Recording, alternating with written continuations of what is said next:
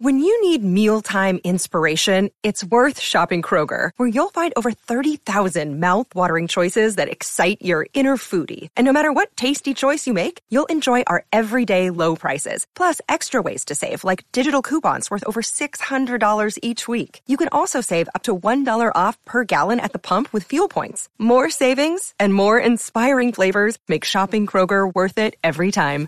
Kroger, fresh for everyone. Fuel restrictions apply. This episode of the Elevate Your Leadership podcast is brought to you in part by iFly Virginia Beach Indoor Skydiving. At iFly Virginia Beach, we bring people together through the dream of flight. Visit our website at iflyvabeach.com to learn more about our group events to include leadership development, team building, and family fun.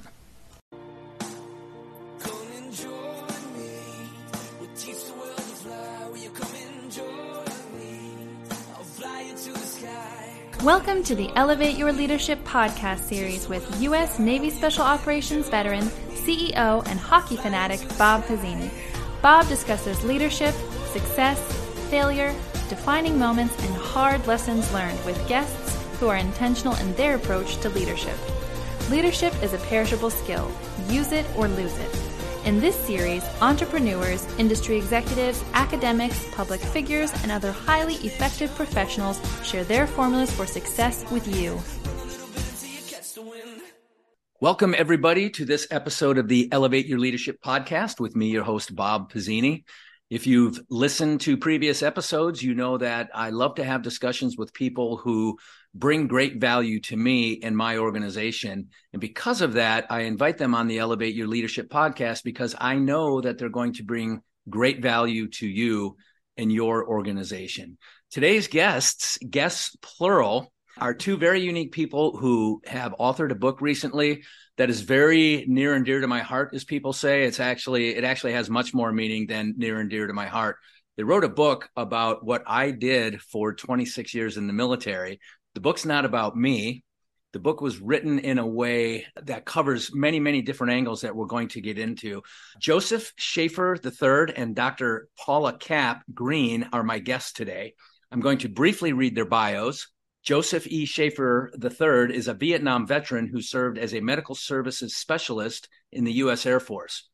He's the former director of both the University Honors Program and Arizona Honors Academy at Northern Arizona University. Joe also taught history on the Mountain Campus in Prescott for NAU. He volunteers in the emergency department at the Northern Arizona VA healthcare system in Prescott. I'm a, a, big fan and a frequent customer of the VA. So thank you, thank you for that, Joe.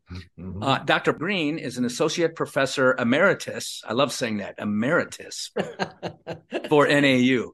She has authored numerous educational articles, chapters, reviews, and booklets. Mother to both a decorated Navy EOD operator. Ah, okay. So we have we have some bias here, and a naval senior intelligence officer.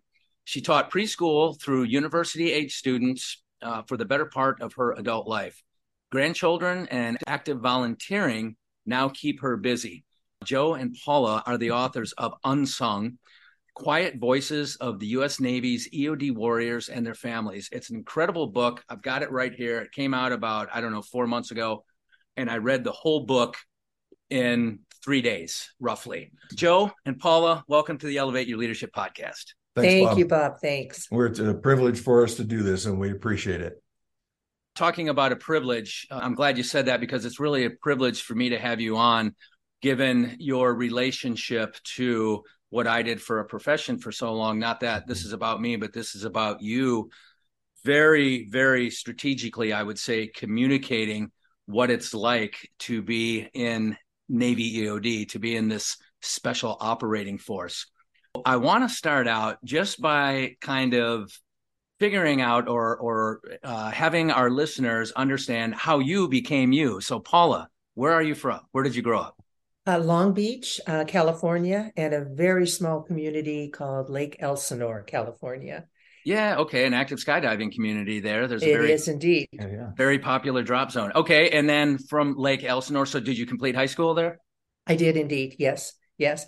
Um, I had a uh, very difficult home life as a child, and school became my salvation and escape.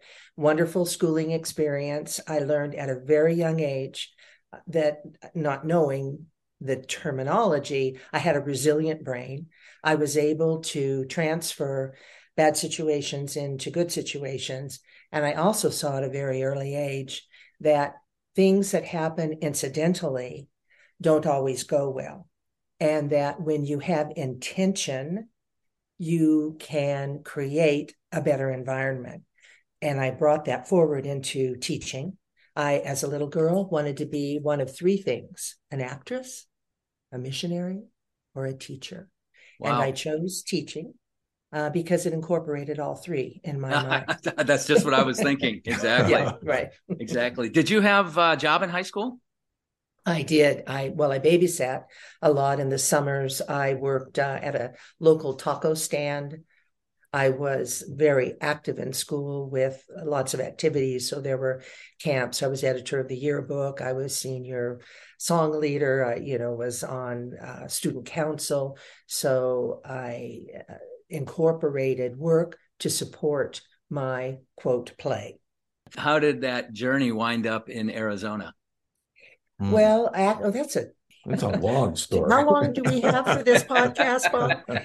Uh, yeah, Elsinore, uh, it was a very small community. I went to Cal State University as an undergrad, uh, married, and as a result of my husband's work, wound up in Nashville, Tennessee, and then uh, remarried uh, after uh, uh, that ended Okay. and became a Montessori school teacher. I was certified uh, internationally, quite frankly, for all primary grades. And uh, when I did that, I met people who said, You need to move on with your education. I got my master's degree and my doctoral degree at Vanderbilt University. And uh, at that point, there were openings in Arizona at Northern Arizona University, one particular opening in Prescott. I had visited that with dad uh, as a child, loved it. I love the idea of getting out of the ivory, ivory tower and being community based. So I was sort of a one man band university person for 18 years in Prescott and absolutely loved being able to service uh, those people who wanted to go into education as teachers, counselors, administrators, and couldn't go up to Mountain Campus or down to Phoenix. I was able to have several hundred students complete their degree in Prescott and further their careers. It was a blessing. truly. Sure. So you're you're shepherding students across the finish line. That is quite Yes. quite rewarding. It's got to be. for Yes. Sure. Indeed. Well, that's incredible. Plus, Prescott, Arizona, what a beautiful part of the country. truly. and so that was probably part of the allure. Yes. Joe, let's hear about your upbringing and were you born with that mustache and goatee? You know, I, I grew this mustache uh, when I started in uh, 1971 in Saigon, of all places. And obviously, it's a little bit out of regs, eh, uh, which at one point got me in some trouble. I won't tell that story. Uh, I was actually born in Arizona in a little town in the southeastern corner of the state called Bisbee. It's an old mining town, copper mining, copper, gold, and silver mining town my grandfather, um, on my dad's whole side of the family was from Philadelphia, Pennsylvania. My grandfather moved to southeastern Arizona for health reasons. He had emphysema, which was not unusual for folks to do uh, back in the 40s and 50s to come to Arizona for health reasons. I don't think that happens much anymore. We have as many uh, health issues here as anywhere else. Uh, so I was born in Bisbee, but my mother was not really enamored of uh, a place where all the well, there were too many things that could stick you, poison you, bite you. Uh, so we moved back to Pennsylvania when I was about six months old, and I grew up in southeastern Pennsylvania, a town called Ah. York. Yeah. So grew up there, graduated high school there? I did. I went to William Penn Senior High School, graduated in 1968, flunked out of college in 1969. It's true. And enlisted in the Air Force in February of 1970. I spent uh, four years in the Air Force. My first duty station was at Cam Ranh Bay at a, a large Yeah. medical uh, hospital there. and for about eight and a half months, and then did my last three and a half months in Saigon. Okay, so Cam Ranh Bay in Vietnam as well. Yeah. Yeah. And that really clarified for me uh, that four years of working in a hospital environment uh, clarified for me that that was not going to be my choice of career path down the road. So Okay. uh, that Okay. that helped a lot. So did uh, were you of the era with the uh, tiger stripe BDUs that the Air Force had uh, during Well- the Vietnam time? Well, you know, we wore the the plain green camis. We were so. I remember taking a duffel bag uh, with me filled with hospital whites that sat on the floor in my hooch for for eight and a half months because nobody wore whites. We just wore the plain green plain green uniform. So uh, it was a, Okay. an interesting period of life for sure. Okay. All right. Any jobs in high school that helped Joe? Oh become yeah, actually, yeah. Uh, this, this is a great oh, story. this- I walked into uh, a butcher shop. Let's see, I guess I was a sophomore in high school, and we, my family had been um, customers there forever, and I, so I knew the the family that owned the butcher shop. And I walked in and I talked to Mister Fisher and said, "Do you have a job for me? I, I don't know how to do anything. I've never had a job aside from you know doing things like shoveling snow for people in the winter and mowing lawns and that sort of thing. But a real honest to goodness job I'd I'd never had before." So he said, "Yeah, Joe, come back tomorrow." And so I I went back the next day and I started sweeping up in the back and stocking shelves and so it was a combination of grocery store, butcher shop, and slaughterhouse, and that's where I worked for uh, all of my time in high school, and then that period between um, not doing so well in college and and entering the Air Force, and I worked during the summer. So that was probably why they selected me to be a medic, is because I'd worked in a slaughterhouse. Okay. You weren't you weren't squeamish then. when it, I guess when it comes to animal blood, no, Yeah. I wouldn't. I wouldn't say that so much about humans. All right. Well, um, we're going to talk about your book a little bit. I'm going to throw it up on the screen for our viewers. So I am now off screen. But your book is titled Unsung Quiet Voices of the U.S. Navy's EOD Warriors and Their Families. Uh, just, uh, again, a book that that has so much depth and meaning for me. It's hard to put in words. But what does this book mean to you? Let's let's start with Paula, if you don't mind. Why did you write this book, and what does this book mean to you? The book was written uh, because my wonderful husband and I went to a ceremony in uh, Imperial Beach uh, for a couple of uh, EOD enlisted who were receiving an award for some work they did in Iraq. And we were so taken by the entire community that we met that day, met families. Uh, as we were driving home, Joe said, "We we we've got to do we've got to do something, you know, we, about EOD. These people are amazing. We knew very little about EOD, and we got home. Joe did a lot of research and said, "Paula, there's nothing out there. There is nothing out there other than what was produced by Navy. Yeah, lots of videos. Lots of videos." Yeah. So we, uh, you know, he said, "We need to we need to write a book. Will would you be willing to?" interview family members. I'll interview volunteer operators and technicians. And I said, Are you kidding? Of course. So, what this means to me is I'm a big on first person narrative. Many of my students, all of my students, I required them to become very involved when they were researching in first person narrative. I found that when you have ownership of a project, whatever it is, it means much more. You give more, and it changes you for the better. Right. So I want to say what it meant to me was giving voice, not our voice, the hmm. voices of the people involved, giving voice to a community that very people know anything about. Purpose number one, to inform. Number two, to honor. And number three, to raise money for the two foundations who support these groups of EOD.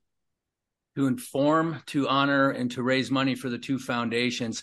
And those foundations, and I'm sure everybody knows, everybody listening knows who they are, but we're talking about the EOD Warrior Foundation, Correct. Mhm. and we're talking about the Navy Special Operations Foundation. Uh, both incredible foundations that do wonderful things for the communities uh, that they support. yes. Joe, what does this book mean to you?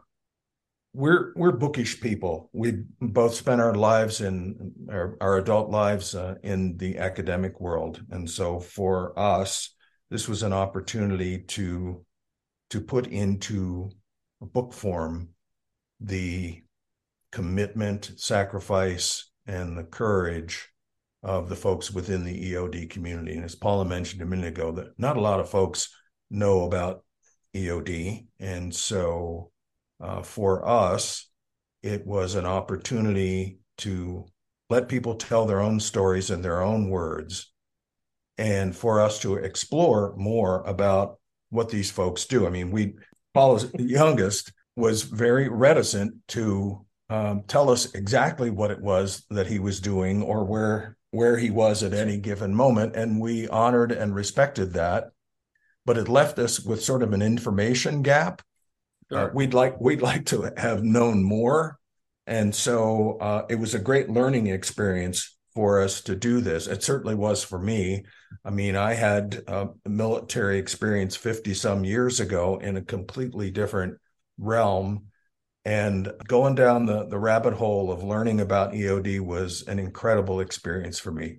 I have to say that that in terms of that learning experience, the book validated things that I had Mm. already known or experienced, Mhm. and it it reignited, if you will, or it reminded me of how precious that entire life for me, my entire military career, which extends. I'm 13 years retired, and and I still hold such great value. But it reiterated the value that um, the the brotherhood and sisterhood. We have some some women in EOD. It, it, Absolutely. it reiterated the value that um, is available. First person. So the uh, Paula, you talked about how you like to focus on first person, uh, and so the book is written in that format. Two, two questions there. One is: Is there such a format of? Is that a genre of writing, if you will, first person narrative? And then, so is, is that a thing, if you will? And then, how did you put put it together? Sure. Uh, in educational circles, um, we talk about first person narrative being uh, t- uh, told, stories told from the individual in the story. For me, that came from actually uh, the Iroquois had a group um, back in the day, back before our days, uh, called Chautauqua. Have you heard of Chautauqua? Have not. Okay, so Chautauqua was a storytelling experience that the Iroquois used where the members would become the person telling the story. So it might, might not be a person, it could be a thing, it could be the bird. And you would become the bird telling your tale. You would Ah. become the blade of grass telling your tale. I Wow. use I, yes, so I use this with young children when I was teaching elementary school. Uh, we would learn about systems in the body. So let's say that we were talking about, we're learning about the skeletal system.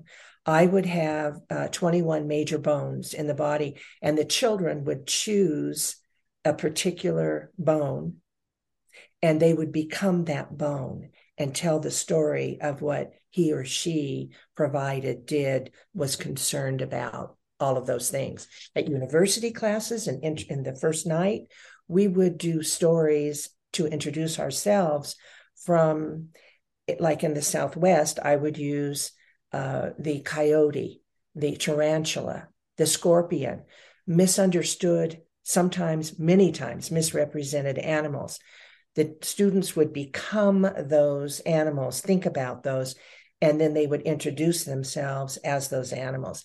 It's a way to very quickly and deeply get to the root of an issue, a person, a thing, a study. It's fascinating. It kind of reminds me of debate where you'll take a side of an issue that you Right. have no personal Yes, interest exactly. in whatsoever. Yes, Yeah. right, exactly. It's, it's But actually better if you take the the opposite side from the way you think. yeah Easier. Absolutely fascinating so so it's told so the book is written in that fashion and and we are going to talk in detail about chapter three which is kind of the history of eod and chapter eight which is where you captured all the all the leadership discussions that you had. But just to kind of further uh, round out so you did that first person narrative but you did it from many different perspectives. Can you discuss that a little bit? Well, because we interviewed 47 people, we could have, we wished maybe that we could have interviewed 100 people, but then we'd have a 2,000 page manuscript, which would be impossible to to do. yeah yeah We did uh, transcriptions of all of the interview. um, most, and I guess Bob, I should probably reiterate something we mentioned with the Echo Oscar Delta podcast. Uh, we had all of our interviews were conducted pretty much like this, either on Zoom or mostly over the telephone because of the onset of COVID, uh-huh uh, just very shortly after we started the project. So there was no real way for us to to conduct face to face interviews. So after we would have these uh, recordings, we'd sit down and we'd transcribe them, and we had a, probably about a thousand pages of transcriptions. And what we began to notice going through those transcriptions is that there were certain themes, and obviously those were driven in part by the kinds of questions that we we asked both the operators and the family members. So we thought the way to put the book together would be to do it in a in a thematic way rather than trying to take, say, for instance, your story and telling your story from A to Z and and then doing that for each individual within the book. So we wanted to work with themes, and that's how we uh, developed the chapters. And uh, so we we plugged various portions of the uh, transcriptions into those chapters and, and trying to make it um, rational that way. I Sure. guess that's the best way to put it. We didn't want it to be about individual operators Absolutely. and individual family members. We wanted to tell the stories of the community. And the most honest way to do that, and Joe was just a taskmaster with me, uh, not to change any words, not to do anything that took away from the ownership of what everyone said Mhm. we were absolutely i mean we were in tears we were we were in laughter as we did the interviews and Mhm. as we did the transcriptions being so careful to make sure that the voices were not our voices Yeah. were the interviewees voices We did Yeah. make some occasional grammatical changes, uh, just mostly for um, for clarity. occasionally, we had instances where maybe a portion of a phone call had been dropped, and so it was difficult for us a little bit to determine exactly what had happened there. But we used the contextual uh, information to try to recreate as as uh, accurately as possible what we heard, but as we said previously, probably 99% of the book, those are the words from the people that we talked with. Okay. And um, you have 16 chapters in the book total. And I'm just going to read off randomly a few of the chapter titles because there's a there's a chronological flow, but also it just really it, it really presents this. I like to use the term 5.1 surround sound, right? We get this 360 degree omnidirectional view of the of the life, the community of the community, right? Not just the mm-hmm. operator, but the community. So, chapter one, small community, big job compared to Navy SEALs. So, our, our community, we're roughly probably in the neighborhood now of 2,000 um, active duty compared to SEALs, which were compared to often, they're about double, a little more than double uh, the size of our community. But small community, big job. Chapter two, be strong for someone else. Absolutely love that. Chapter three, a brief history, which we're going to dive into. Path to EOD uh, with very interesting stories there. Everybody has one. When they were young, uh, foundations for success. Chapter seven, evolution. Chapter eight, leaders and leadership, which we're going to dive deep on. Cool. In the wives, and then chapter nine, families. Chapter 10, in the wives' own words. Chapter 11, what their children say. Just a complete picture Mhm. and uh, something that had me I mean, every almost certainly every page and almost every paragraph had me personally reflecting back to all aspects of my life what it was Mhm. like at home as I'm getting ready for a deployment, what it was like while I was gone. It it it, it, makes me emotional, so I, I have to uh, catch myself here. Mhm. Um, but just just really um, really touching. Let's Let me let me just interject one thing here. sure. we didn't just want this to be about the operators because we recognized from the outset how important the family structure was in terms of support. I don't think anybody does this job without having strong family support. I don't, and that varies from individual to individual, but it means spouses, moms and dads, siblings, adult children, Young Uh, children. young children, all, all, and so we wanted to make sure that those people had a voice as well. Yeah, well done, well done, and it is such a critical part of of the story and of the life of an EOD tech. Let's talk about chapter three, and and if I understand correctly, Paula, you kind of took the lead on that. Is that right? It is true. And the reason that I did so, Bob, uh, Joe has lots of experience, all things military, with his own service, with supporting veterans from the time that he got back from Vietnam in a variety of ways, from teaching uh, about uh, wars, conflicts, and uh, and all of his reading. Uh, his portion of the library uh, is uh, tr- truly a, a study of military history, you know, for the United States. So I said on the at the onset, I need to do chapter three, a brief, history, because I need to be totally embedded in this so that I can speak about this from my own research. Uh, and Joe graciously No, and that's not how that went. You said you were you said you were going to do it, and I'm I doing wasn't it. part of that Yeah. discussion. so you know it took a year you know with the support of uh, uh, you know lots of people and mostly because draper kauffman is known as the father of both navy eod or pardon me eod and seals hmm the um, uh, chapter uh, is uh, uh, quite a bit much of the information comes from Elizabeth Kauffman Bush's wonderful book, America's First Frogman, which uh, came out years ago. And uh, this was his sister uh, who wrote about him from letters home, from talking with him, from talking with others, uh, and then a lot of support from uh, Navy publications and Navy historians. America's First Frogman. So there's one great book recommendation for everybody. out there. Absolutely. Mhm. Yes. America's First Frogman. You know, your summary of uh, of Draper Kauffman and uh, his his life in the military and the way he is the father of both EOD and SEAL teams, I found to be quite fascinating, and it was informative. You know, I went through EOD school uh, in 1992, so you know that was a couple years ago. Yeah. And, uh, Who's counting? yeah, exactly. And uh, and we do talk about a brief history of EOD, but if I even recalled any of it back then, I certainly didn't remember it. But more importantly, I didn't appreciate it Yeah. the way I appreciated it Yeah. after I read your chapter. Good. It just Excellent. gave me more of a sense of of who I was and where I fit into the to the grander scheme of things. But but also foundations of leadership were were hallmarks of Draper Kauffman, who ultimately was the commandant of the Naval Academy. That's Mhm. correct. Yeah, I just wanted to interject. I, I had pulled out some notes, you know, from this because he was so we we can say now eccentric, you know, not he was, but that his his his career was. He certainly he was I get stunned every time I go back and I reread that chapter.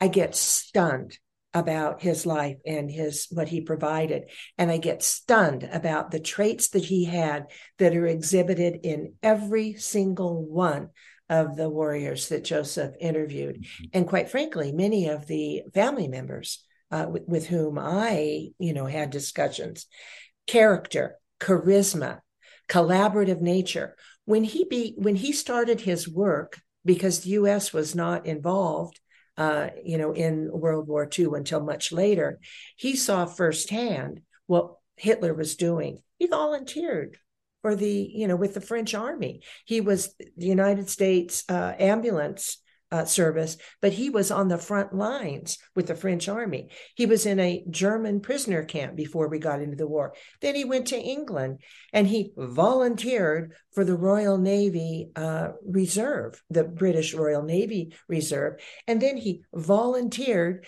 to be part of the bomb squad there. Six people, that was it, six people, one American, that was Draper Kauffman.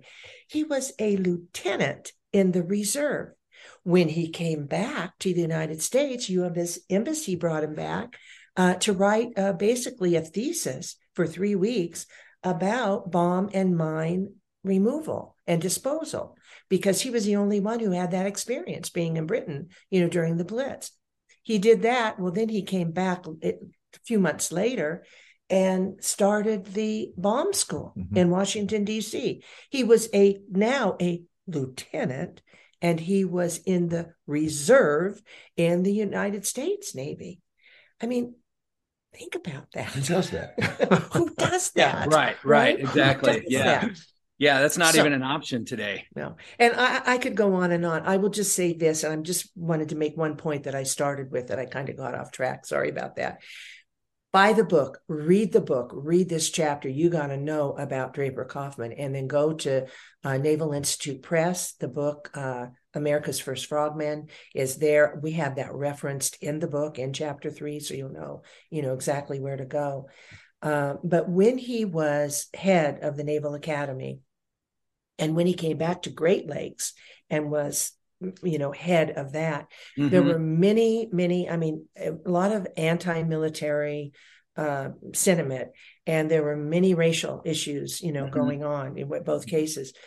Draper kauffman was the leader that he always was. Color didn't matter to him. Rank didn't matter to him.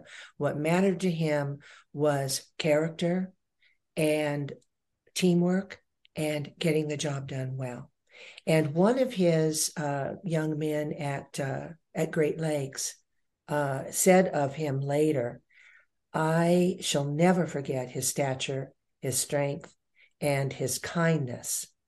And the other thing that was said was, "That was an admiral who said that." Yes, it was yeah. an admiral. Yes, it was somebody so who much. eventually went on to make admiral. Right. That's correct. And another admiral, well, another fellow, he wasn't an admiral, said, Captain, uh, Kauffman demanded and always got the best from every man on board when he was admiral of the ship, but he did so in a way that made you happy to work for him and ashamed not to. Yeah. That's yes. moving. You know, there's one other thing out of the uh, when the Royal Navy put together their unexploded bomb department, key qualification for the job to yes. do bomb disposal work, a man had to be strong, unmarried, fast on his feet, and fully prepared for the afterlife. Absolutely. so it's very interesting and noteworthy and, and, and a bit humorous to to see that. But no, nothing could be truer when we look back over the last 20 years mm-hmm. and the ceremonies, unfortunately, that we've attended. Yeah. You mm-hmm. know, and yeah. uh, which which still continue today. Somebody very well known in our community, unfortunately, took his life uh, just a couple days ago, and yeah, and so we're grieving through that process right now. Very interesting, though. And then it was it 1953. Bomb disposal became UDT.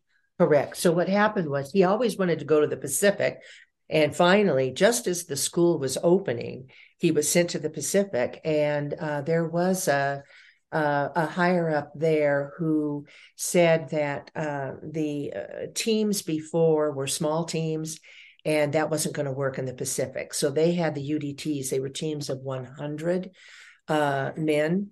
Uh, and uh, Draper Kauffman became uh, commander of three of those teams. He uh, allowed uh, the teams to work independently. He allowed and promoted flexibility over orderliness.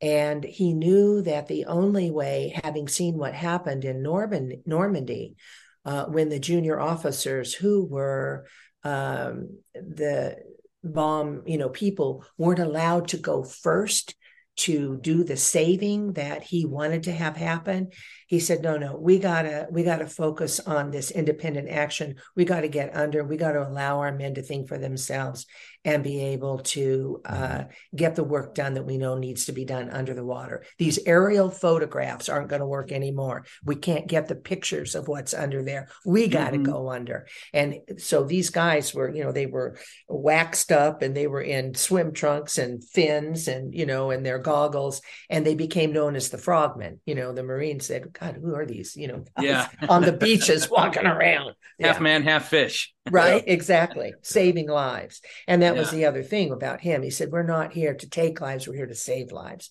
That's been the ethos, you know, from the beginning. So a school was established in Fort Pierce, Florida, um, a UDT school, Correct. and then and then at some point, and I believe that was in the in the 40s. Correct. Yes.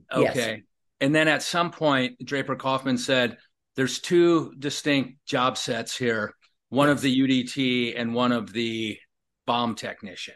Correct. Okay, Can- yeah, can you just tell us about that? Absolutely. So, you know, it's interesting because people have very different ideas about exactly, uh, you know, what happened. I mean, there are people who want to claim uh, Kauffman as uh, father of EOD. There are people who want to claim him, uh, you know, as uh, SEAL, you know, the father of SEAL. Sure, Well, he definitely sure. was both, you know, with UDT.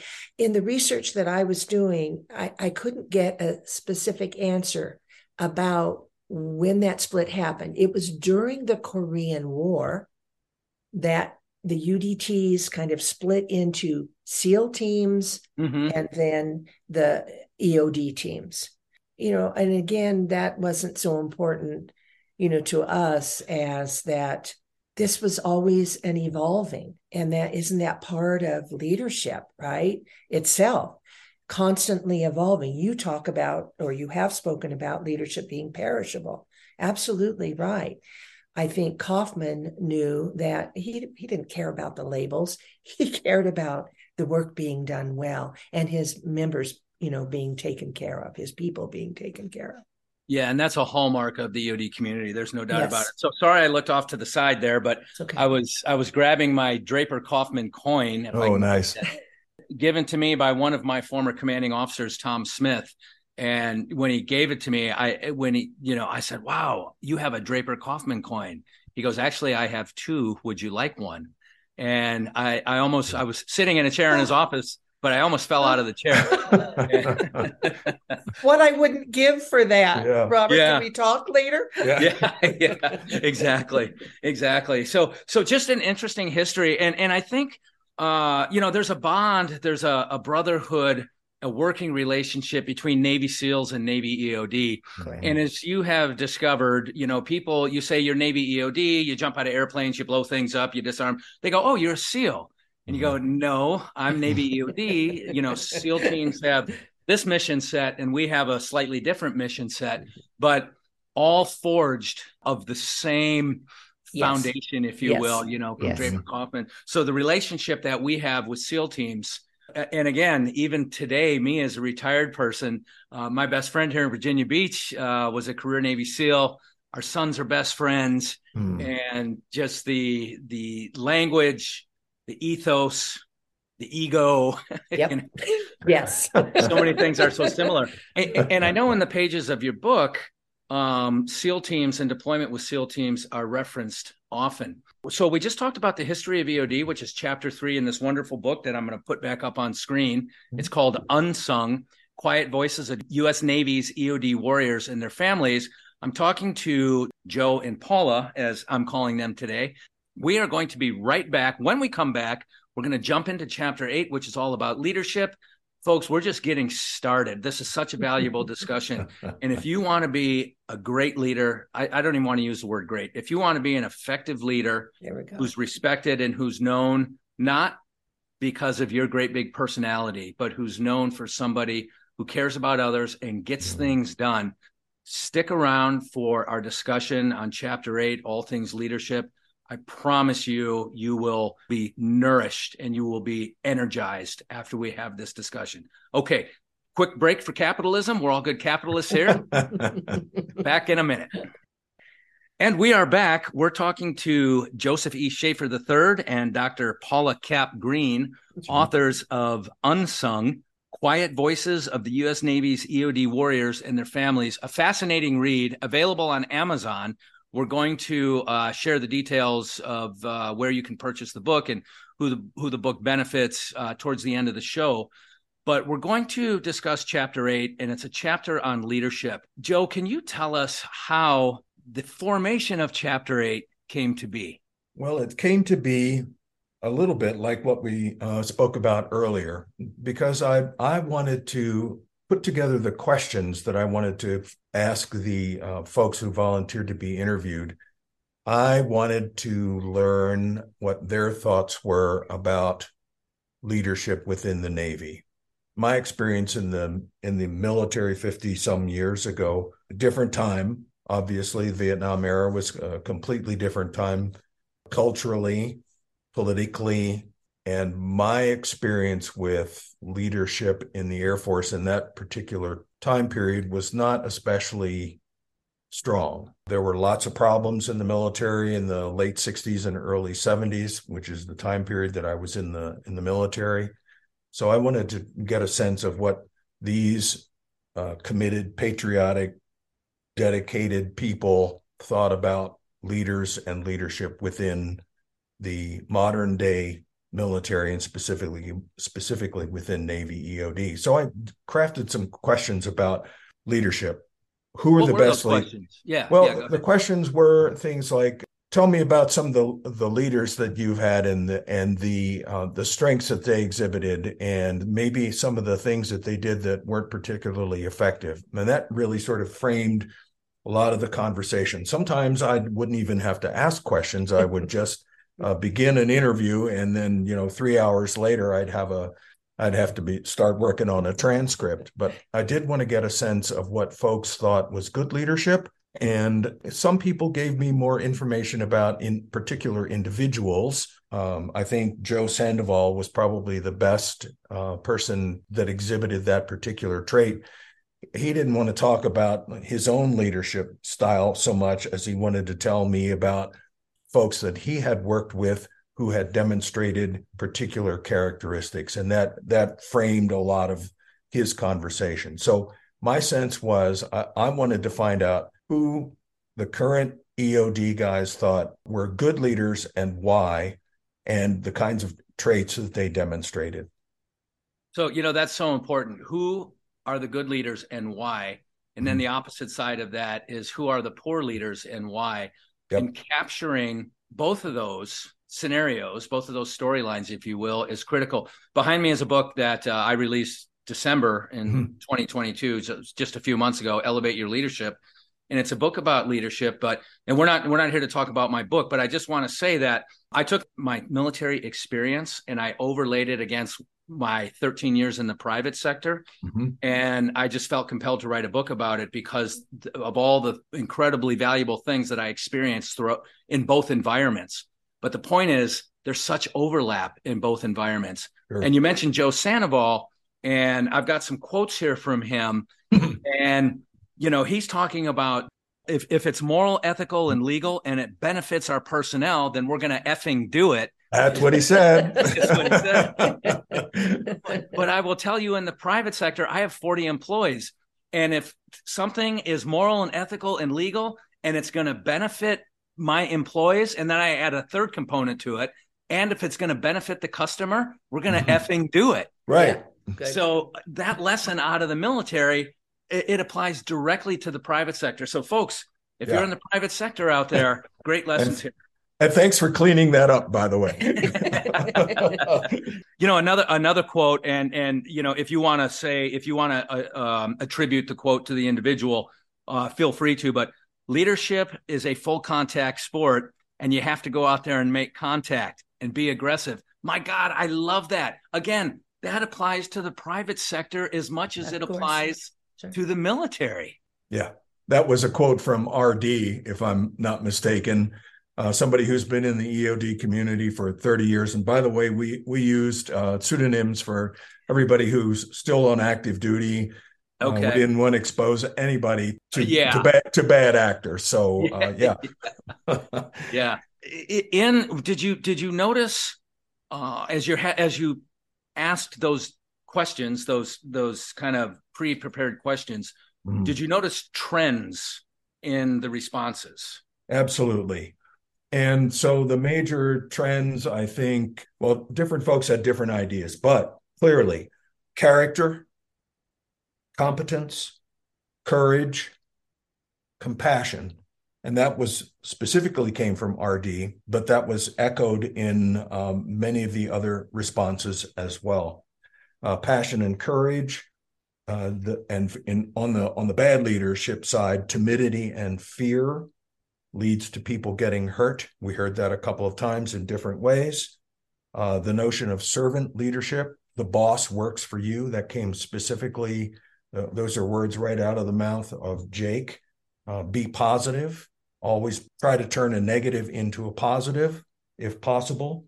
Look out for your people. One of the characteristics that folks thought was not particularly good was the, the do as I say, not as I do right? So follow the rules that you set. Don't offload responsibility. You can ask people to do the job. As a leader, you retain that sense of responsibility. Uh, again, character, competence, and connection. I thought that was interesting. That was from uh, former EOD officer Sean Bonowitz. Excuse me. And the connection piece for me means trust, shared sacrifice, or shared hardship. One of the other ideas that came up uh, several times was um, check your ego. Yeah. Oh, big time. Yeah. Yeah. Yeah. yeah. Because we all have them. We all yeah. have big egos. You have to have a big ego, ego to be an EOD. Absolutely. I think Joe Sandoval said specifically if you think you're a badass, there's probably somebody else in the room who's a badder badass than you are. Guaranteed. Check your ego, right? Uh, they should have a module in EOD school about that. stay stay focused on mission and team, right? Lead by example. When I went back through the chapter again a couple of days ago, maybe we could talk about this in a few minutes. I, I began to to notice what I thought were some differences in responses based on the number of years that somebody has been in the community. So the younger guys had a slightly different perspective about what they thought constituted good leadership. And then folks who've been in for 25 or 30 years had a different perspective. We talk about that in a minute. Walk the walk, be honest, be reliable, communicate well, trust and empower your people. But like the old Ronald Reagan saying, trust but verify. I saw that. I remember that. Um, Joe Sandoval again talked about the golden rule do unto others as you would have them do unto you. Hold yourself and your people accountable. Know your people, and and by that he meant on a personal level too, not just Huge. knowing them, not just knowing them as uh, people who perform a particular set of tasks, but as human beings. It's called leaning Human Beings, and and uh, we talked earlier about the discussion with Bob Jordan and Olivia mm-hmm. Wagner Mm-hmm. And uh, that's what Bob pointed out. He called it uh, human leadership. And we have all, you know, all these other awareness programs, which are of great value. But that's the first time I heard human leadership. And I latched onto that because yeah. uh, know your team, because we have wives and husbands and children and yep. parents who might be in failing health or a death in the family, right. a dog to the vet, a car. Those are real things in everybody's lives and we have to help our teammates with those things as much as we help them with things on the job. Sure. And I, will say that when you had your uh, podcast with Ryan Crowley, uh, yeah. Uh, one of the things that that struck me is that he talked about doing what's moral and ethical, and that that just really resonated with me. If that's if that's something that needs to be uh, sort of constantly reiterated, I think, rather than just focusing maybe on efficiency or getting the job done or even just taking care of people, but you have to think in that moral and ethical realm as well. So that really struck with me. In the special operations world, that's we kind of ask those three questions uh, when if there's a question, if something's unclear, we mm-hmm. say, is it is it moral? Is it ethical? Is it legal? Right. And you know, and then like Joe says, if the answer is yes, and and uh, it's going to mm-hmm. benefit the troops, full speed ahead. But mm-hmm. those are questions we have to ask. I, I still ask myself those questions today. And as I lead my team of 40 people, I tell them to ask themselves those questions. Mhm. Sure. And if something's unclear, get with your teammates, get with your leadership, and let's let's get a good answer to that. And uh, a couple of other things. I think Mark Britton said, be genuine. Don't try to be something or someone that you aren't. Know yourself, which is an old philosophical notion. Know yourself, be genuine, lead by example, and be honest with yourself. So, honesty, balance, respect, empower your people. And then I guess maybe the last one that I want to mention is be a good listener. Mm-hmm. Several people mentioned that. As a leader, if you're listening to your people, you're getting probably a sense of all of those things. Right. It's you know, so critical. And again, folks in the private sector who are listening to this, just go back and replay everything Joe just said. Capture those words, write them down, and review those words every single day. And when a problem walks into your office or is presented to you, use that little checklist of words and respond accordingly. I'm telling you, it works. As trained leaders, we think we have to have the answer for everything. Oh, Mhm. well, then go here and do this or go there and do that. In Mhm. reality, we have to do one of the last things Joe said is we have to listen Right. and ideally you guide that person to their own solution. They find it themselves. There's times when somebody will walk through the door with an issue and I know the answer. I know the solution. Mhm. But rather than just bark it out and move on to the next thing, I have that discussion. I seek their input and allow them to find the answer. Right. And then when they find it, they know that they've got my support. I'm Exactly. here. Yep. Yeah, that's that's a that's a, a critical aspect of, of this. And what I love about the military and leadership in the military, my experience anyway, is you're going to fail. It's going to happen. Yep. And if you're moral and ethical and your actions were legal and in the best interest of everybody involved, then your leadership will pick you up, dust you off. You might get a little ass chewing. Mhm. And then they're going to say, now get out there and do it again. Right. Yeah. Right. And that's happened, you know, numerous times throughout my career. And, and as, as painful it is, as it is at the time, man, the growth that, that you experience when that happens is tremendous. Okay. Let's go back to perspective because you mentioned that the responses were a little different based on Hmm. how Yeah. long or how much experience somebody's had. Such a critical point in, in leadership. And I just, you know, my own history, my view was very different when I was the new guy being Sure. led Sure. versus the new leader, inexperienced leader who is now leading, right? Uh, Mhm. And then and then you gain experience a- along the way. So, can you just kind of discuss how that perspective thing struck you? Sure. Um, I'm going to just start off with some of the young guys Mhm. uh, and some of the comments that they made. So, with respect to leadership, I think T Bone says uh, the first thing that he says is the leader a good dude, Moral And and, so- ethical character. and, and so we know what that means. I think in a certain sense, right? Uh, does he have a backbone? And that what what he meant by that was does he stick up for his people? So we know that there are pressures probably from above that leaders have to deal with. And young guys want to know that if they perform and they do what they're supposed to do, and the outcome isn't particularly great, they they want to know that their leaders will have their back. And I think uh, Mattis talks about that in his book, uh, Call Sign Chaos, and that's a different conversation if we want to Oh, go great there. read, though. Great Yeah. read. Be- Oh, yeah. Be brilliant at the basics. Love that Yeah. book. Definitely. And im- implicit in that, I think, is that notion of sticking up for his guys. I think he means will the leader stand up for or go to bat for those that he leads? And I think as a young guy, that's a very important notion. And then obviously he talked about competence. He talked about being a teacher, which was Mhm. interesting, being fit and sharing hardship. So again, that's something that we hear constantly in the community is that, and Joe Sandoval, I think, said it best. If you're the leader, you're the first guy up in the morning and you're the last guy in bed at night because you're taking care of your people. You're making sure that everything gets done.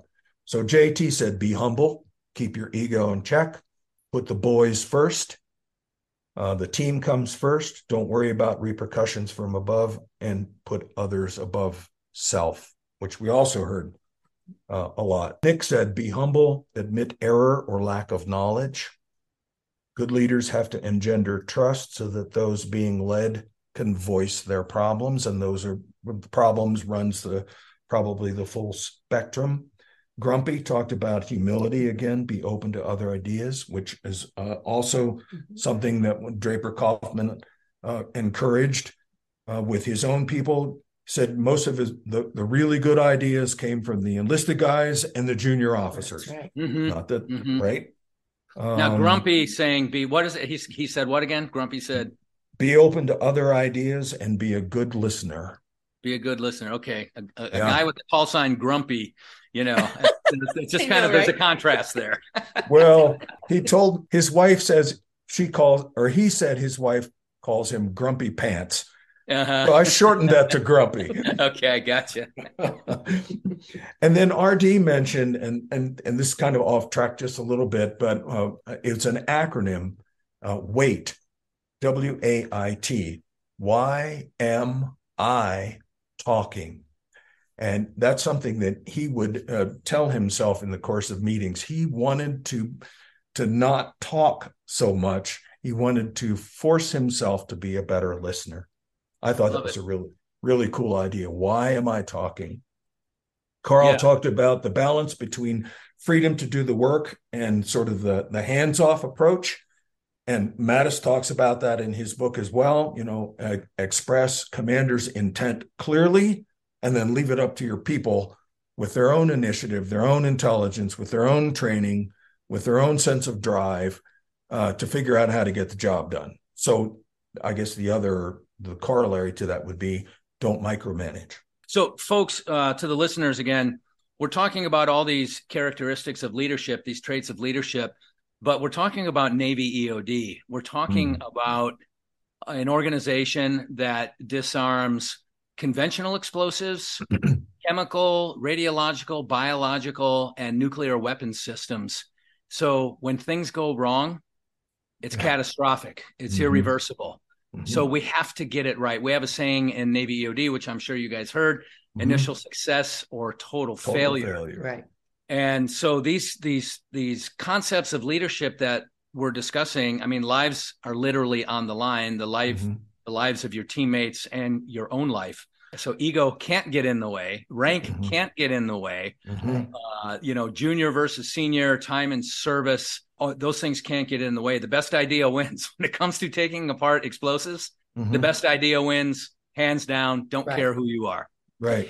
Before Joe goes to then the older Old uh, guys. you know, the old guys, Yeah. the guys who've been in longer. Can we can we be a little Yeah, more well, yeah, specific little with more that? yeah I want to go. I want to go back to because we've talked about good listening several times in the last few minutes, uh, and in education, I always thought of how do I change the word "good" to a more specific adjective that we can then describe specifics to, and what I but wasn't mine. I bought it, borrowed it from somebody else. There's nothing new under the sun, right? Is active listening. Hmm. So good listening is active listening. Mhm. And it goes back, Bob, to what you were saying with you might have uh, an answer for someone who comes in with, Hey, I'm looking for this, I'm looking for that, and you know what it is, but you actively listen to what that person is saying or the body language or the verbal language, and you help draw that out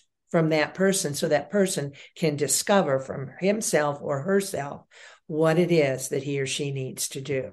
And much of what I heard with the young guys was they wanted leaders to actively listen. Absolutely. love it absolutely Yeah. love it Well, we're not leadership experts. What we Nobody know is. about what we know about leadership in large measure comes from what folks told us as we were doing this book. so uh, and we hope that the book brings some value to these ongoing discussions that you have with your clients about leadership. Yeah, we let these guys tell us. So old guys, do we want to talk about the old guys? for a The, minute? the I mean, people who have been in the longer. more, see, the more seasoned Okay, so There's a um, lot of euphemisms we could use Oh, there. oh yeah.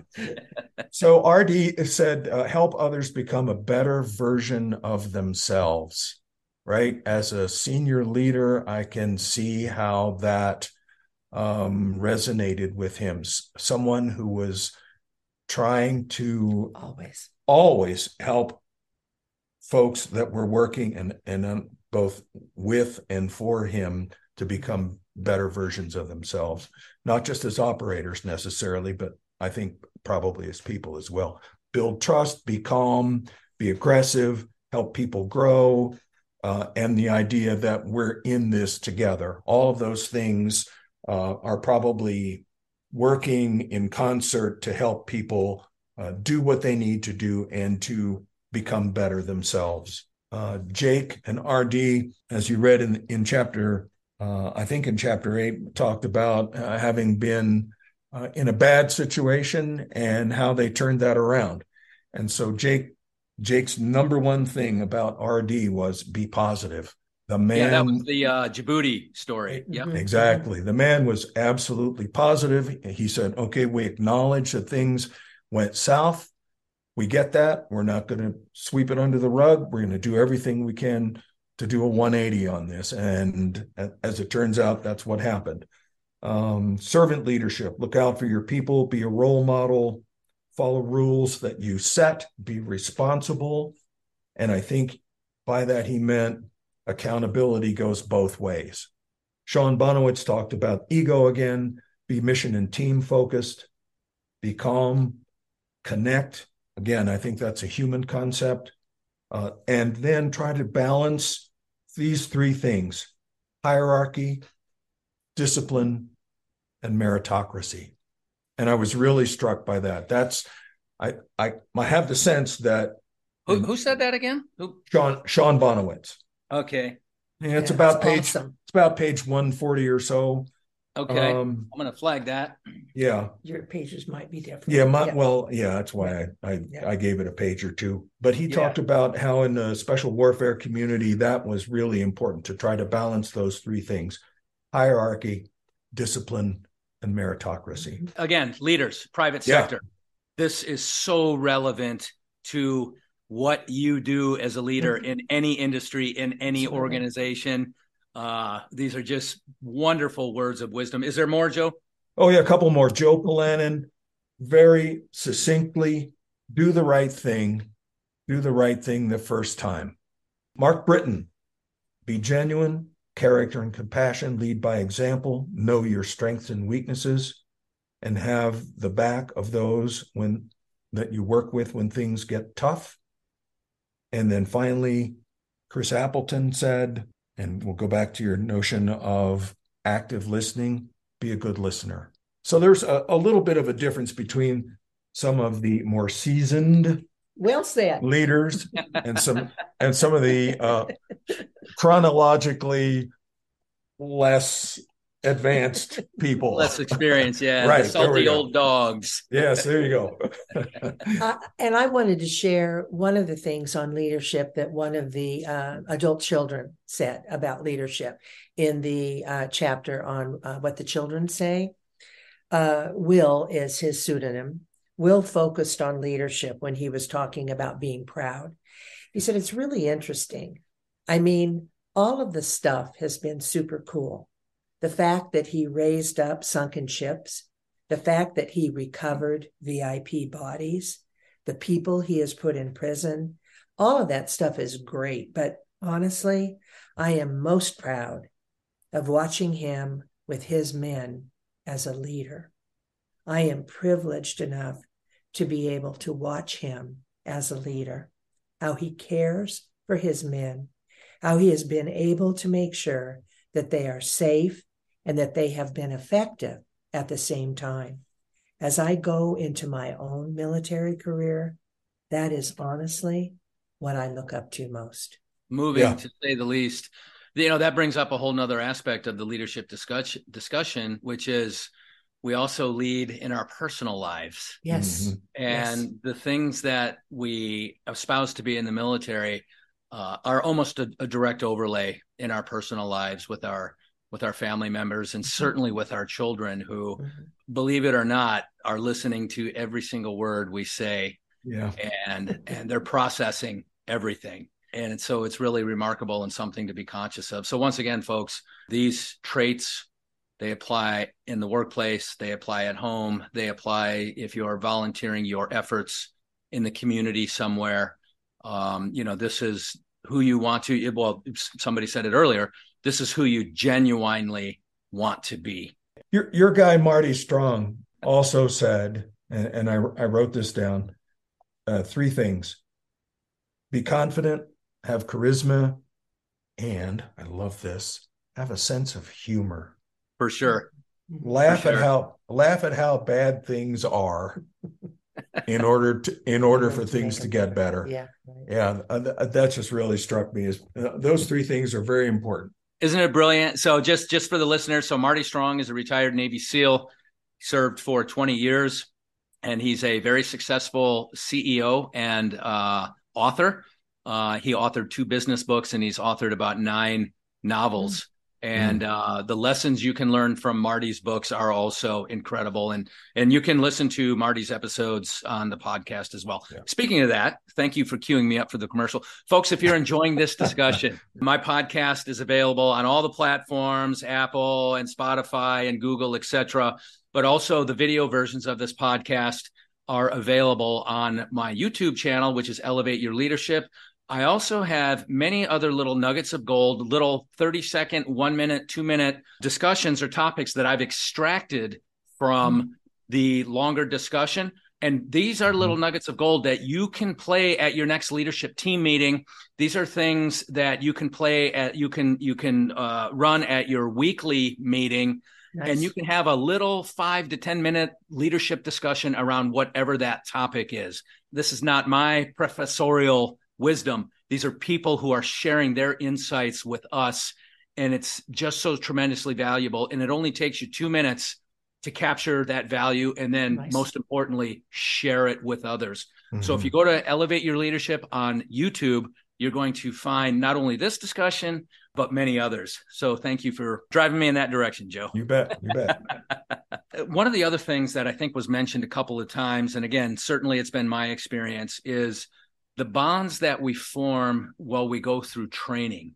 When we're in EOD school, when we're in dive school, and you know, that's a crucible. EOD school, if things go well, is about 12 months in duration. Mhm. There's typically a Christmas break, but there's really no other break. You're looking at 12 hour days. You PT for a couple hours in the morning. You have an eight hour classroom or a 10 hour class in lab and field. And then you go to night study. And uh, night study is usually two hours in duration. And if you are having some issues somewhere in the curriculum uh, and you went to night study, the instructors will do everything they can to really help you through. They're leading. They'll do everything. Yes. They, will, they will be true leaders and help you through the process. If you haven't gone to night study, woe unto you. But these bonds are formed during PT, they're formed during the schoolhouse day, they're formed during night study. And these bonds, they really last throughout uh, an EOD tech's career. You know, I, I heard a couple mentions of that, but do you have anything to add there? Did anything capture your attention? I, I think the bonds even go beyond that in the sense that uh, so when we've spoken to some of these younger guys, they they know the reputation of people who have preceded them, and I I think that's an important concept. It's not just who I know personally, you know, on a one to one basis, but there's a there's a history, there's a legacy, and there's this uh, connection that I think probably transcends generations and uh, decades. That struck me uh, as well. And you know, I'm thinking of Bill Nesbitt Mhm. and uh, his Who, who okay, we- right? Of course. Well, and you know, it's interesting. I uh, had the privilege of uh, interviewing one of his daughters, and she uh, was very adamant that we used her uh, real name, not not a pseudonym. So Riley is, uh, you know, in the what the adult children say.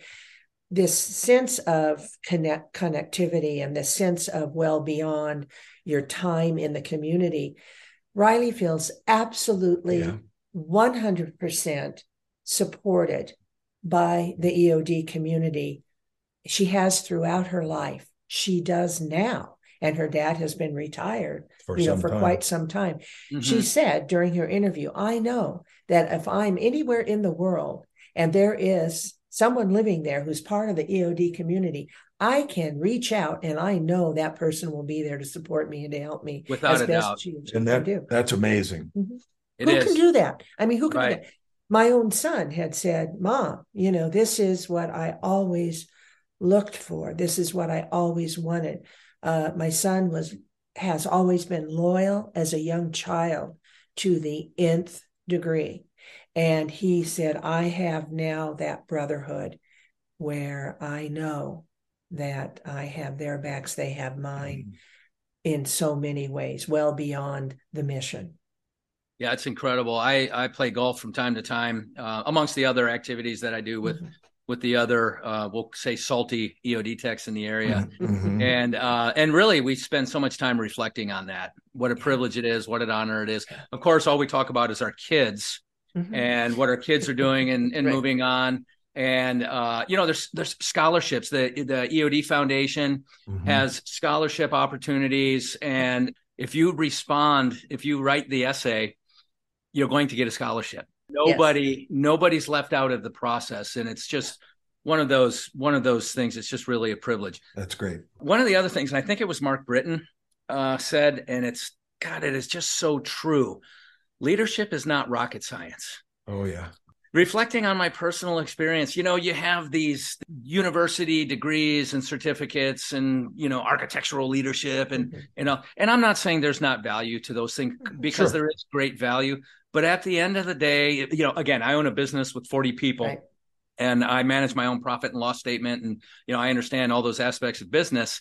But at the end of the day, it's addition, subtraction, multiplication, and division. And that's it. That's as complex as the math gets. That's right. And, and I and I think leadership is the same way. That's not to say that it's easy. You know, you could have like a, a, a really big set of numbers that you have to either add or subtract. Right. But at the end of the day, it's the process is not Yeah. complex. Yeah. And Yeah. uh, and I just love that out of Mark. Do you have any any observations there? You know, I, I thought about that in the context of what we were going to be discussing today.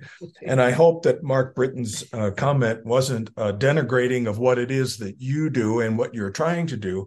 But he did say there are people who come and talk about this for five hours, and I talk about leadership in five minutes. I love it. I love Yeah. that. Yeah. Yeah. So, so the idea that um, there are some sort of fundamental, basic, uh, I don't want to use the word simple principles that can be applied across the board in all sorts of uh, environments, and those can be pretty straightforward. I think. actually when I speak, um, and I even I even have this in my book and blog posts and all that, and I say that it is not rocket science. It's, Mhm. it's not rocket science. It's not a complex undertaking. Yeah. Again, doesn't mean it's easy because we're leading Right. human beings. Right. But if you have the traits that we've discussed moral, ethical, legal, be honest, be open, Mhm. you know, if if you display all those traits, and and that's the part to where it's not complicated, but it's not easy. You have to have all of those traits and qualities in your conscious mind. Mhm. In other words, you have to review this stuff on a regular basis. So when that situation presents itself, you've got the appropriate response as a leader right here, and you can deploy that response rather than say or do something that's inappropriate for the situation and Mhm. you know could could later come back and, and cause additional problems so so not rocket science hey i'm on board man i love it I want to add to or that. rocket just- surgery. I want to add one small piece to that. Um, the ability to struggle well. Uh, the U.S. Navy EOD Andrew uh, Botrell, I hope I'm saying his last name correctly, last name correctly, did a fabulous podcast on struggling well, where he talked about um, turning post-traumatic stress into post-traumatic growth to become one's best self. And we heard versions of that over and over again uh, during our interviews. And actually, there's a, I pulled a quote out of um, one of Robert Hornfischer's books about Draper Kauffman, which is in a footnote in our book somewhere. And he said that uh, Kauffman believed in volunteering so that he could always associate himself with The the best. best people. Yeah. That is so cool. That's see, that just reminds me of I coach high school hockey. This was my son's last season, Mm. probably the last, the la- certainly the last game that I'll be his coach. Mhm. But in my reflection there, what you just said is exactly what it was. The people that I got to associate with and experience and meet, just a privilege. It was um, Mhm. I've received way more than I've given, and generally when Exactly. you give, that's what happens. Yeah. Right. Okay, I wanted to briefly touch on the aspect of trust and character, which uh, I, I know Mhm. was referenced several times. You know, we talked about, uh, or one thing we didn't talk about. Uh, somebody mentioned that your character is something that you came through the door with. Your character is Mhm. developed in your DNA. I think is what uh, what the person said your Mhm. characters in your DNA. And, and again, in the private sector, I think it's the same thing. When we interview people, we're interviewing for character, for moral and ethical character, and Mhm. we'll teach you the skill set, whatever it is. And that's something that uh, is, I mean, your character is your, it's your reputation, it's who people perceive you to be. It's, it's just huge. And and again, I wish there was a module on that in EOD school because I just look back, you know, when I was young and energetic and thought that leaders didn't know what the hell they were talking about. You know, just ask me. I know what's going on. Yeah. So, so great. Just uh, another great, uh, another great observation. But the character, you know, ha- having reflecting on your character seemed to be a theme as well. Absolutely. And that's, I think that was a quote from RD. He talked about you're probably not going to change people's character, but you can help them become better at strengthening their strengths and working on their weaknesses. And, and I thought that was a great concept as well. Mhm. Always opportunity for growth. Yep. Always, no matter Yeah. who you are, Yeah. lifelong learning. It's a Right. it's a big part of what I write about, and it's it's Mhm. really one of the reasons I do this podcast because Mm-hmm. it, it nourishes me. It's Mhm. lifelong learning, and then again, I get to share this with people, so it's Mhm. it's really an honor. What haven't I asked you? We'll start with Paula. What Go. what what would you like to share with everybody that we haven't right. gotten to yet? you know the first thing is oh you will begin to know this community that extends from navy eod we're talking about heroes. We're talking about uh, compassionate people people of service in all walks of life. You will learn so much when you read this book. I will say when you read this book. I just want to share one paragraph and this is what you haven't asked uh, that I'd like to do because this truly sums up uh, for the wives what they want to tell others. And I need to say that as the wives mostly speak about their experiences of EOD, there it's not always positive. There, I mean, life is a struggle. Life isn't easy. Life with a Navy EOD warrior isn't easy, right? So, um, but this is what uh, Candace, one of the interviewees, said. She wanted others to know. At its core, EOD is a relatively intimate community of men and women working to secure our safety. She elaborated. Most people who ask what my husband does hear the term EOD and ask, what does that mean? In all communities, there are those working toward pursuing glory. EOD is no different. The nature of their job, however, is quite humbling in that it forces you to understand how far from invincible you are. A single wrong decision could cost your life or the life of a platoon mate, whether under fire or not. So while many of the other forces are basked in adulation, EOD is often missed. Most of the operators would argue that this simple omission is a mark of how well they are doing their job, and they wouldn't change a thing. At the heart of the community is a fierce pride in remaining the unsung. I am, of course, biased, but to my thinking, This attitude is the definition of heroism. Wow. Read the read the book. How old was the person who made that Uh, contribution? Uh, uh, early 30s. Moving for sure. Joe, what haven't I asked you that you would like to share?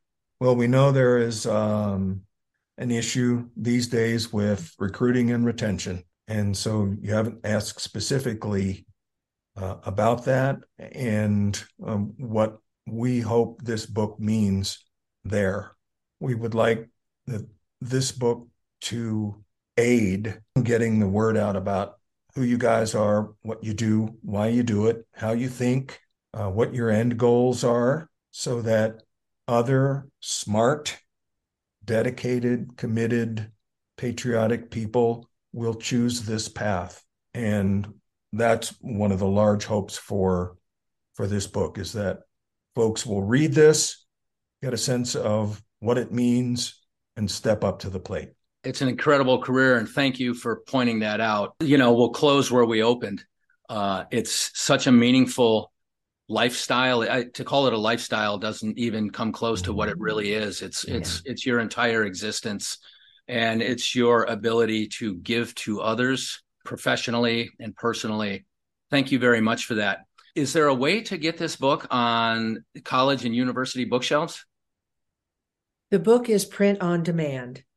Uh, we went uh, self publishing for two reasons. One, it we were able to get it out there faster than Mhm. waiting for the track with with more traditional publication, and two, we wanted to raise money with this book, and we knew that that was our best chance of being able to uh, share fifty percent, basically, of uh, of our net royalties with INSOF and with EOD Warrior Foundation. Unfortunately. So w- with that, yeah, Bob. So with that, uh, the book is ordered on Amazon.com slash books. Some people have had difficulty ordering just by going to Amazon. Joe has an unsung Facebook page where the link is directly there. Uh, do, having the link is very helpful. Yeah, and the link will be in the show notes here, folks. The link will be in the show notes. Sweet. Okay. Thank you. But in terms of college and university bookshelves, uh, we would love for that to happen. Uh, people would need to step up and uh, buy the book to have that on the shelves and then sell that. I'm sorry, we are doing a, a talk next month for the faculty and staff at Northern Arizona University. So that's a step in the right direction. And we're also doing something at a local college here college. in May. In Prescott in May, In yes. Prescott That's May. great. So will those will those be recorded and can you put those out then? They, Uh, we know. we that- hope so, yeah. Yes, we know the community college one will be. We're hoping the NAU one will be also. Okay. Right. Okay. Yeah. Please let me know when those come out because I'll share those out with with my social Okay, great. on all my social Great. media. Excellent. well. Thank you. Thank you. So so we've answered kind of the last question question, which is how can people get a hold of this book? So it's available on Amazon, Amazon slash Amazon.com slash Books. books. And then just put in unsung quiet voices. It'll pop right up. Otherwise, some people have had trouble getting to it. We don't understand. We think Yeah. that I have you too. know. Honestly, Yeah. I have. So, but I did, like I said, I did obtain it right away. And uh, just folks, here's here's what the what the uh, book looks like on on the surface or on the on the front page, the front cover. I Um, should me- let me just mention that that take a look at that uh, photo on, on the front cover, Bob. let's go with let's go with that one. okay. So what do you Can, see? can you can you tell what that what that picture is? Uh, let's see. Do I see an EOD badge? Uh, no, that is No? my wife took that Okay. picture of a lightning strike about 20 miles from the back deck of our house. wow. No kidding. Yes. That kidding. is remarkable. Yeah. Right. And we thought that was a perfect photograph for the cover of the book. That is remarkable. That's you know we have pictures like this in the EOD community where we make these big detonations. Sometimes we'll throw gasoline in there to get the flame effect. Mhm. Uh, this is this is nature. yeah. That is incredible. Thank you so much for pointing that out. That is unbelievable. Way way to go. Is there a photo credit inside the book? Uh, It's on the back cover, I think. cover. Yeah. Yeah. Our cover was uh, designed by uh, Karen, coversbykaren.com. We can't highly recommend her enough. If people are looking for cover ideas, she is phenomenal. And then it says cover photograph by PK Greene. That's, That's me. you. That is Thank so you, Joe. cool. Thank you, You're welcome. Yeah. Yeah.